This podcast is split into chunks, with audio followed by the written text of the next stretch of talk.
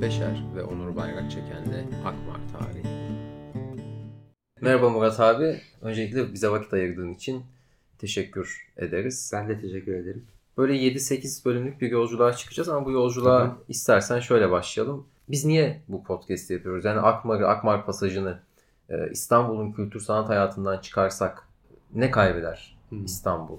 Ya kanımca her şeyden evvel yani alt kültür dediğimiz, e, o underground kültür dediğimiz belli ölçüde yaşam tarzı olan, ürünler veren, işte toplumun daha böyle e, bize dayattığı yaşam formlarıyla barışık olmayan az sayıdaki insanın ürettiği kültürden çok şey kaybeder. Çünkü yani İstanbul'da alt kültürlerin yuvalandığı, ürediği ve oradan dışarıya açıldığı yani iki elin parmakları kadar az sayabileceğimiz mekan var. Ve bunların da yani listesini yapsak satır başı kesinlikle Akmar olacaktır. Yani bir Narmanlı var, bir efendime söyleyeyim Beyazıt Meydanı var, 3-5 yer var, 10 yer var bilemedin ama Akmar Pasajı e, tartışmasız olarak bunların hepsinden hem daha istikrarlıdır, daha uzun sürelidir hem de potansiyel olarak ürettikleri çok daha fazladır. Daha radikal bir de sanırım Akmar Pasajı'nda gerçekleşenler Şüphesiz. oradan çıkanlar. Ya bir kere çok ürün vermiştir Akmar Pasajı. Yani e, hala hazırda ayaktaki dükkanları bir yana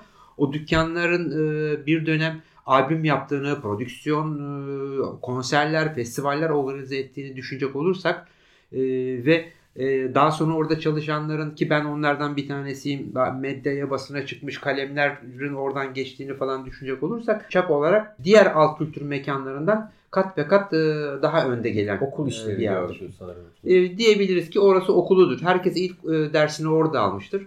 Ben de o ilk dersi orada alanlardan bir tanesiyim. Her ne kadar e, Fatih'in arka sokaklarından gelen sokak kültürüyle e, yani alt sınıflardan gelmiş, büyümüş e, bir çocuk olsam da Akmar'a gelmeden evvel de zaten e, yani ilkokul birinci sınıf, ikinci sınıftan beri e, rakla hamurumun yoğrulmuş olmasına rağmen e, diyebilirim ki ben de ilk ciddi e, mürekkep yalamalarımı işte bu işte dirsek çürütmelerimi falan Akmar'da öğrendim. Yani o e, bizim için ee, oraya geldiğimde belki epeyce bir birikim olabilir ama onun 5-10 kat fazlası hep Akmar'da.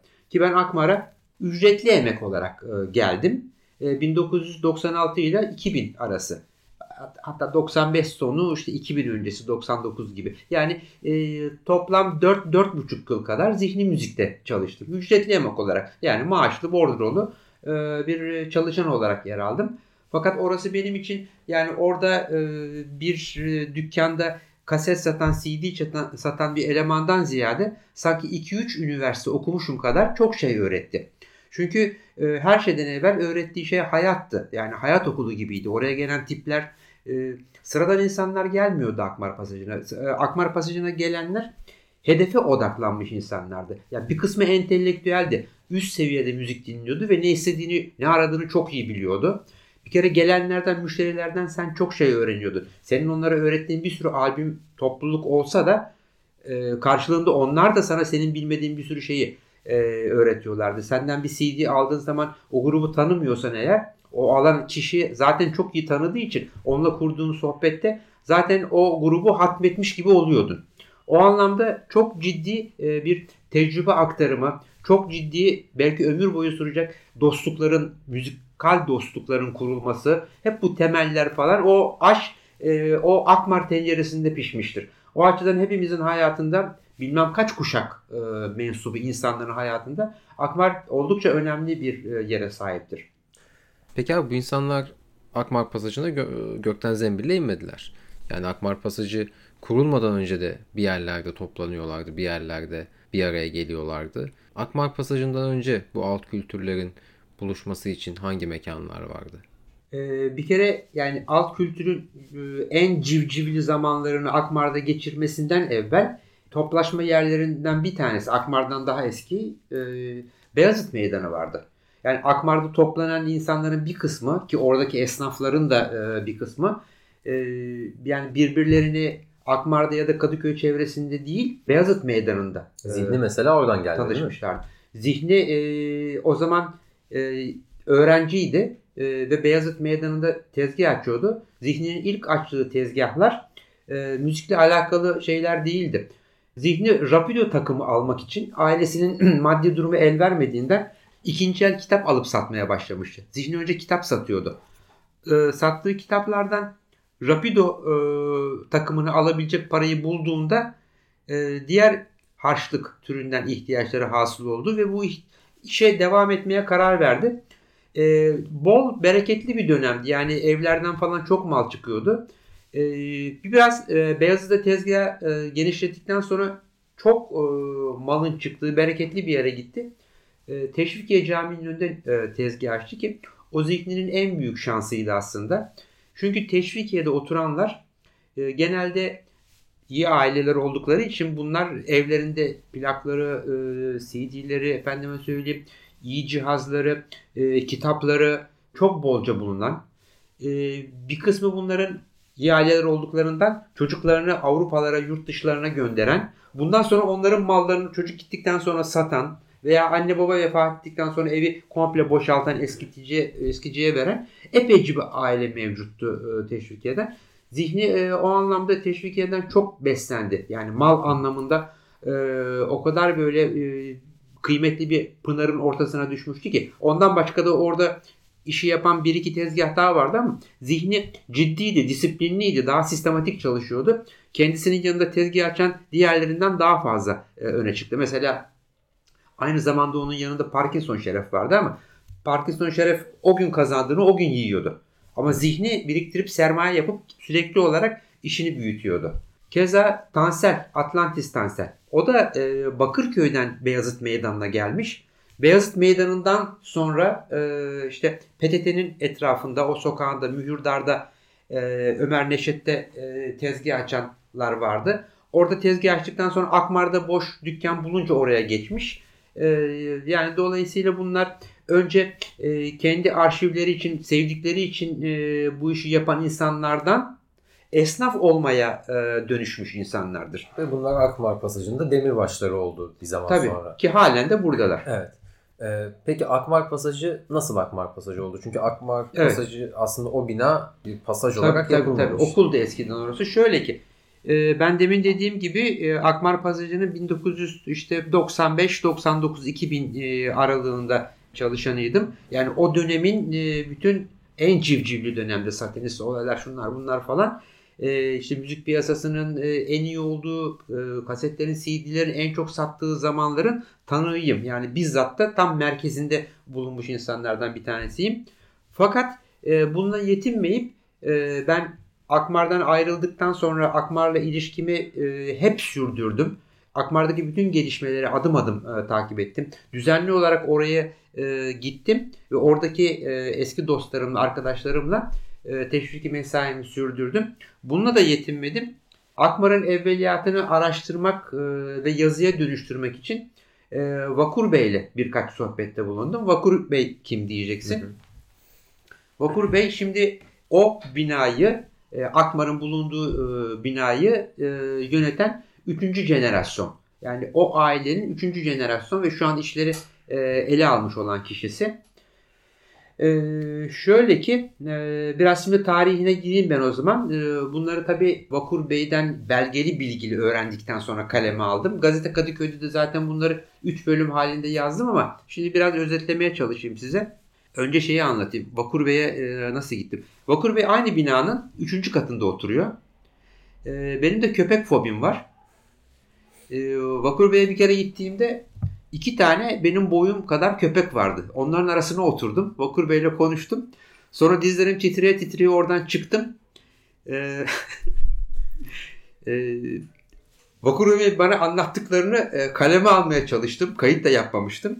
Ama zaten kafa gitti orada. E, sonra baktım ki hiçbir şeyi doğru dürüst hatırlamıyorum ve yazamıyorum. Vakur Bey'e telefon açtım. Ya Vakur Bey dedim böyle böyle benim köpek fobim var dedim. Bir kere daha görüşebilir miyiz ama köpekler olmasın lütfen. Onun üzerine Vakur Bey köpekleri odaya kilitledi. Bir kere daha görüştük. Ee, orada e, her şeyi toparladım. Ee, sonra da Akmar'ın bu benim yazdığım e, tarihçesi hakkında bugüne kadar hiçbir şeyin medyada yazılmamış olduğunu gördüm. Biraz daha hoşuma gitti o yüzden e, yazdıklarım. Zaten meraklıyım. Yani e, bir mekanın sadece albümlerin, e, sanatçıların falan değil ben yaşadığımız kentin e, dokusuna, binaların geçmişlerine falan da çok meraklıyım. E, o nedenle de e, hepimizin yani özel yerlerinden bir tanesi. E, Vakur Bey bir evrak-ı metrukeci. Yani her şeyi birkaç kuşak önceden beri tutmuşlar. Vakur Bey de tutuyor. Hatta sülalesinin soy ağacını çıkarmışlar.